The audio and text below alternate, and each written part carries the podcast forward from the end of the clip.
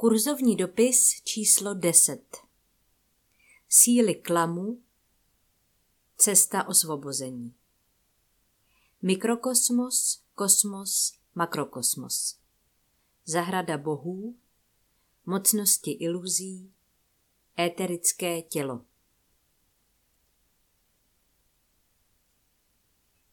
Síly klamu Cesta osvobození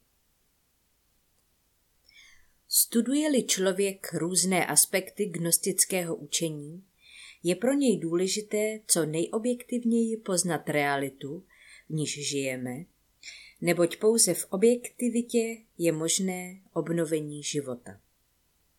V tomto písemném kurzu jsme vás seznámili s mikrokosmem, jeho strukturou a osobností, která je s mikrokosmem spojena. Vysvětlili jsme vám původ mikrokosmu, jeho padlý stav a úlohu člověka v dialektické přírodě.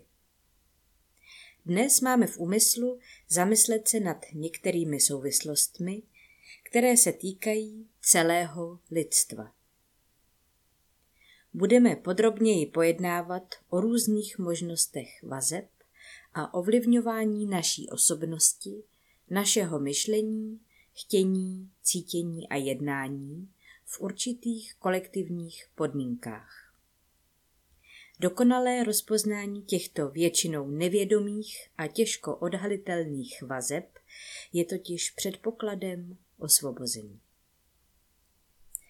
Mikrokosmos, kosmos, makrokosmos. Mezi mikrokosmem, kosmem a makrokosmem existuje úzká spojitost. Jako mikrokosmos označujeme individuální aspekt univerzálního díla.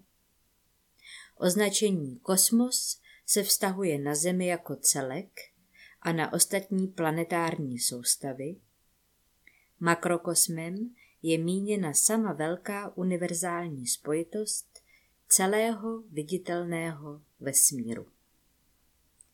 Mikrokosmos, kosmos a makrokosmos mají stejnou strukturu, i když existují rozdíly v jejich rozsahu a relativních rozměrech.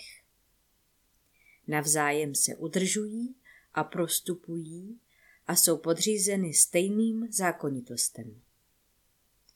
Proto aura existuje nejen u mikrokosmického systému, ale rovněž u kosmu a makrokosmu. Všechny tyto systémy mají také svou vlastní lipiku, která je jejich pamětí. Jsou obklopeny elektromagnetickými poli s mnoha magnetickými body, které přitahují nebo odpozují síly podle toho, jestli jsou pro udržení a vývoj života systému potřebné a nebo naopak škodlivé. Zahrada bohu Původní dialektická příroda byla čistým vývojovým polem, polem zjevení, plně odpovídajícím božské ideji, která v něm působila. Neustále probíhající změny nenarážely na žádné překážky. Byla to skutečná zahrada bohů, pole zjevení, které svým nepřetržitým vývojem podle božího plánu tvořilo pro mladého člověka pole uvědomění. Život umožňoval vnímání a pozorování, pozorování zase umožňovalo rozlišování a tím uvědomování. Přeměna sil vedla původního člověka k tomu, aby si uvědomoval své božské já. V zahradě bohů, nazývané tež Eden, žil jako ve škole, v níž mu bylo k dispozici všechno vědění a všechny možnosti vývoje. Co to má společného s vyhnáním z ráje? Tento fenomén si můžeme přiblížit jen obrazně. Část božích synů se nechtěla v určitém stádiu vývoje dál identifikovat s božským plánem stvoření, chtěli být sami stvořiteli. tím ztratili bezprostřední spojení s duchovně duševním světem a stvořili si svět duality protikladů. Původní duševní postava těchto mikrokosmů se přitom rozplynula. Aby se jim v tomto stavu odloučení od božího zdroje umožnilo nové uvědomění, byla pro ně v dlouhé vývojové fázi stvořena pozemská osobnost, tak, jak ji známe dnes. Mocnosti iluzí Jako pozemští lidé se díky pravzpomínce, která v nás působí, cítíme být poháněni uskutečňování určitých ideálů. Hledáme ideály v naší dialektické životní oblasti a tím neustále, aniž bychom si to uvědomovali, zesilujeme zdi, které nás oddělují od božské přírody. Tak jako jednotlivý člověk oživuje svým snažením dechové pole svého mikrokosmu, tak se to děje i kolektivně. Kolektivní usilování dává vzniknout velkým atmosférickým silovým koncentracím, které jsou nabity našimi myšlenkami, přáními a představami. Zhušťují se do mohutných mocností, které ovládají lidstvo. V psychologii se v této souvislosti mluví o kolektivním podvědomí či nevědomí. Bible je nazývá mocnostmi a knížaty pod nebesy. Byly vyvolány lidstvem a zpětně na něj působí. Tyto vlivy vycházejí z jemnohmotných oblastí, které nazýváme zrcadlovou sférou. Abychom ji mohli zkoumat, je třeba krátce popsat stavbu a funkci našeho éterického těla. Éterické tělo Éterické tělo je jedním ze čtyřnosných těl naší bytosti. Jeho činností je oživován látkový organismus a jsou umožněny všechny tělesné a smyslové funkce a taktéž všechny pocitové a myšlenkové aktivity. Pro celou oblast působnosti éterického těla jsou nutné čtyři různé síly, čtyři rozdílné étery, energie o různé vibraci a hustotě. Chemický éter, který udržuje látkovou postavu, životní éter, který umožňuje životní funkce, světelný éter, který odpovídá za citový život. A zpětně zrcadlící éter, který tvoří základ našeho myšlení. Podle charakteru rozlišujeme nižší a vyšší étery. Pod pojmem nižší étery rozumíme chemický a životní éter. Mají nižší vibraci než světelný a zpětně zrcadlící éter, tedy oba takzvané vyšší étery. Přitom ale označení druhu éteru nevypovídá nic o duchovní kvalitě, o duchovním pokroku nějakého člověka nebo o morální hodnotě jeho činnosti. Při intenzivní činnosti různých energetických oblastí naší osobnosti je neustále přeměňováno velké množství éterických sil. Život je pohyb díky éterickým silám. Všechen život je vázán na procesy látkové výměny. Substance a síly jsou přijímány, umožňují po nějakou dobu život a pak jsou v pozměněném stavu zase odevzdávány. Na pochodech látkové výměny spočívá nejen čistě biologická existence, nýbrž také myšlení, cítění a chtění.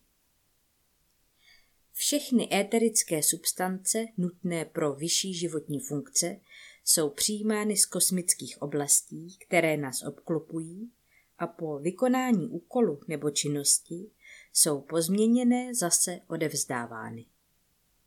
Příjem éterů se děje potravou, dýcháním, příjmem světla prostřednictvím funkcí kůže, smyslovými orgány a konečně také samotným cítěním a myšlením. Tyto procesy látkové výměny můžeme popsat také takto. Všechny bytosti žijící v látkové sféře, které mají látkové tělo, vyrábějí z interkosmických světelných sil pomocí tělesných orgánů pozemskou světelnou sílu. To znamená, že síly, které přijali, v pozměněné formě zase odevzdávají. Tyto jemnohmotné étery a síly, přeměňované a zase odevzdávané pozemskými lidmi, jsou podrobeny procesu látkové výměny, který má rozhodující význam pro procesy v zrcadlové sféře v takzvaném onom světě. Při smrti člověka, to znamená při přestupu z tohoto do onoho světa, dochází k rozštěpení éterického těla. Oba nižší étery zůstávají u látkového těla a pozvolna se spolu s ním rozkládají, zatímco zbytek éterického těla s astrálním tělem a myšlenkovým neboli mentálním tělem doprovází mikrokosmos do přechodné oblasti onoho světa, do očistce. Vědomí individuality se potom vyjadřuje v těchto dvou zbylých tělech. Ale také na onom světě nezadržitelně pokračuje umírání. Nejdříve se pozvolna rozloží zbytky éterického těla, později následují obě zbylá nosná těla. Bytost, která je v důsledku svého života nebo svého poznání už jen málo vázána na pozemský život, se nebude tomuto procesu rozplývání v přechodné oblasti vzpírat. Kdo však ještě velmi lpí na pozemském životě, bude dělat všechno možné, aby zůstal v blízkosti látkové sféry. Bude vyhledávat způsoby prodloužení života i v přechodné oblasti a bude se snažit rozplývající étery nahradit novými. Planetární étery ovšem nemohou být obyvateli onoho světa přijímány přímo, protože jim chybí látkové tělo s orgány k tomu potřebnými. Tak se může stát, že se zemřelí ve své existenční nouzi obracejí na živé, že se na ně doslova lepí, aby skrze ně získali potřebné éterické síly. Tato existenční nouze, zmatenost a strach ze smrti jsou příčinou a pozadím toho, proč jsou životní síly lidí vykořišťovány zemřelými. Pro bytosti onoho světa jsme my, lidé v látkové existenci, jako otevřená kniha. Spiritismus a zastínění, masové psychózy, ale také jevy jako duchovní léčení, média přijímající zprávy z onoho světa, magie modliteb po, pořádaných v masovém měřítku a nejrůznější tzv. zázraky dostávají tímto vysvětlení. Až do určitého stupně je éterická látková výměna přirozeným dějem. Vazbou a omezením našich vývojových možností se stává tehdy, když se děje pod vlivem bytostí z onoho světa. Tím se totiž vlastnosti naší bytosti stávají nedobrovolně poskytovanou pomocí. Aby se uvolnilo co nejvíce eterických sil, jsou zesilovány až k míře, která náš normální stav bytí daleko překračuje. Přitom nejde jen o naše takzvané negativní vlastnosti, jsme také podněcováni k okázalé aktivitě v oblastech náboženství, vědy, filozofie, morálky nebo intelektuality. Právě tyto na první pohled dobré vlastnosti a jednání lidí uvolňují obzvlášť žádané étery vyššího druhu. Tímto způsobem jsme vázáni na své vlastnosti a jim odpovídající sféry onoho světa. To nám znemožňuje střízlivě a objektivně poznat svůj skutečný stav a hledat cestu zpět do původního života. Při snaze na jedné straně rozpoznat stav vázanosti a na druhé straně reagovat v osvobozujícím smyslu na impulzy z jiskry ducha, hraje velmi podstatnou roli schopnost myšlení. Proto je v této souvislosti důležité podrobit bližšímu zkoumání ještě myšlení. Myšlení má silnou projekční schopnost. Z toho je zřejmé, že každý člověk podléhá velkému vlivu kolektivního myšlení lidstva. Intenzivní a pravidelně opakované myšlenky mohou zcela určovat a ovládat život člověka a jeho kvalitu. Dovedeme si představit, že trvale oživované myšlenky a ideje tvoří inteligentní silové zhluky, které nakonec vedou svůj vlastní život. Vezměme si například neustálé oživování určitých ideálů, jako jsou svoboda a humanismus. Ohraničují a nakonec určují lidskou rozlišovací schopnost. Jednáním a vyzařováním lidstva, jak už jsme zde zmínili, jsou vytvářena kolektivní silová pole, která obklopují celou zeměkouli. Jsou naplněna představami lidstva, například také o Bohu. Tím vznikla na onom světě hierarchie sil a mocností, která je zase závislá na člověku, zaměřeném na své ideály a na obrazy utvářené jím samotným. Proto může být její vliv jen dialektický a k zemi připoutávající. Lidský mozek má mnoho úžasných schopností. Všechny mozkové buňky jsou schopné přijímat a podržet současně velmi mnoho různorodých věmů. To zvláště platí pro centrum paměti.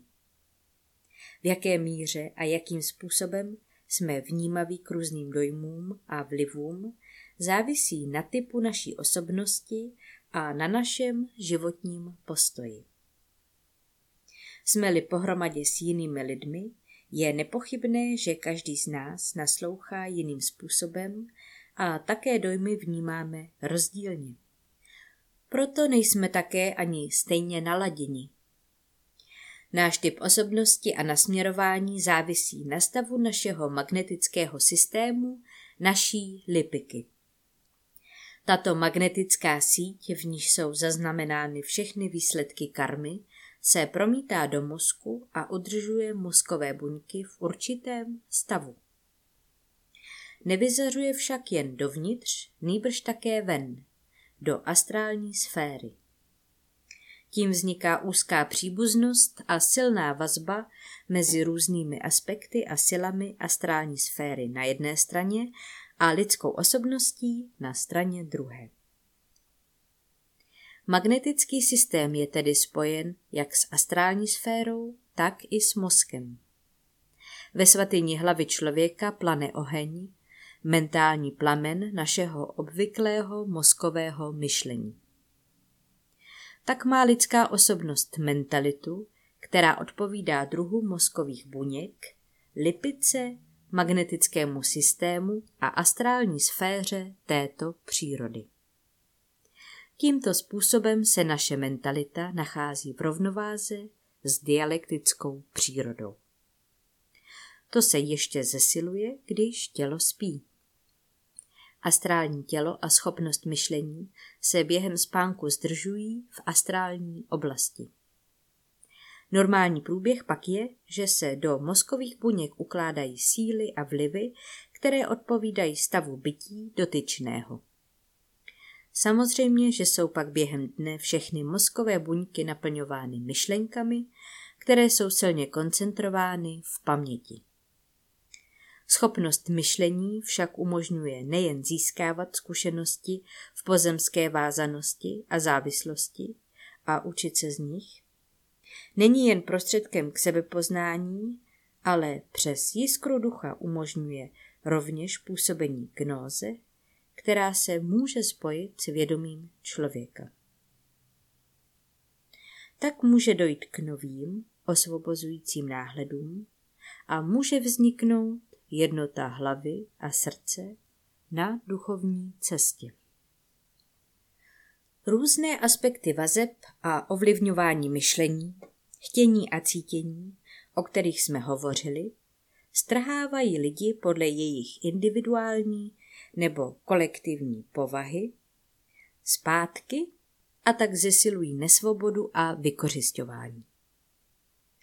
Proto všichni gnostičtí učitelé lidstva kladli velký důraz na to, aby svým žákům naproti tomu ukázali možnost k překonání tohoto zajetí. Důležitý aspekt tohoto osvobození popisuje Jan van Reichenborg ve své knize Elementární filozofie moderního růžového kříže. Osvobození je možné jen vědomým životním obratem a změnou života. To se musí uskutečnit z dola. Je to osvobození osobním svobodným zednářstvím, bez násilí, bez autorit.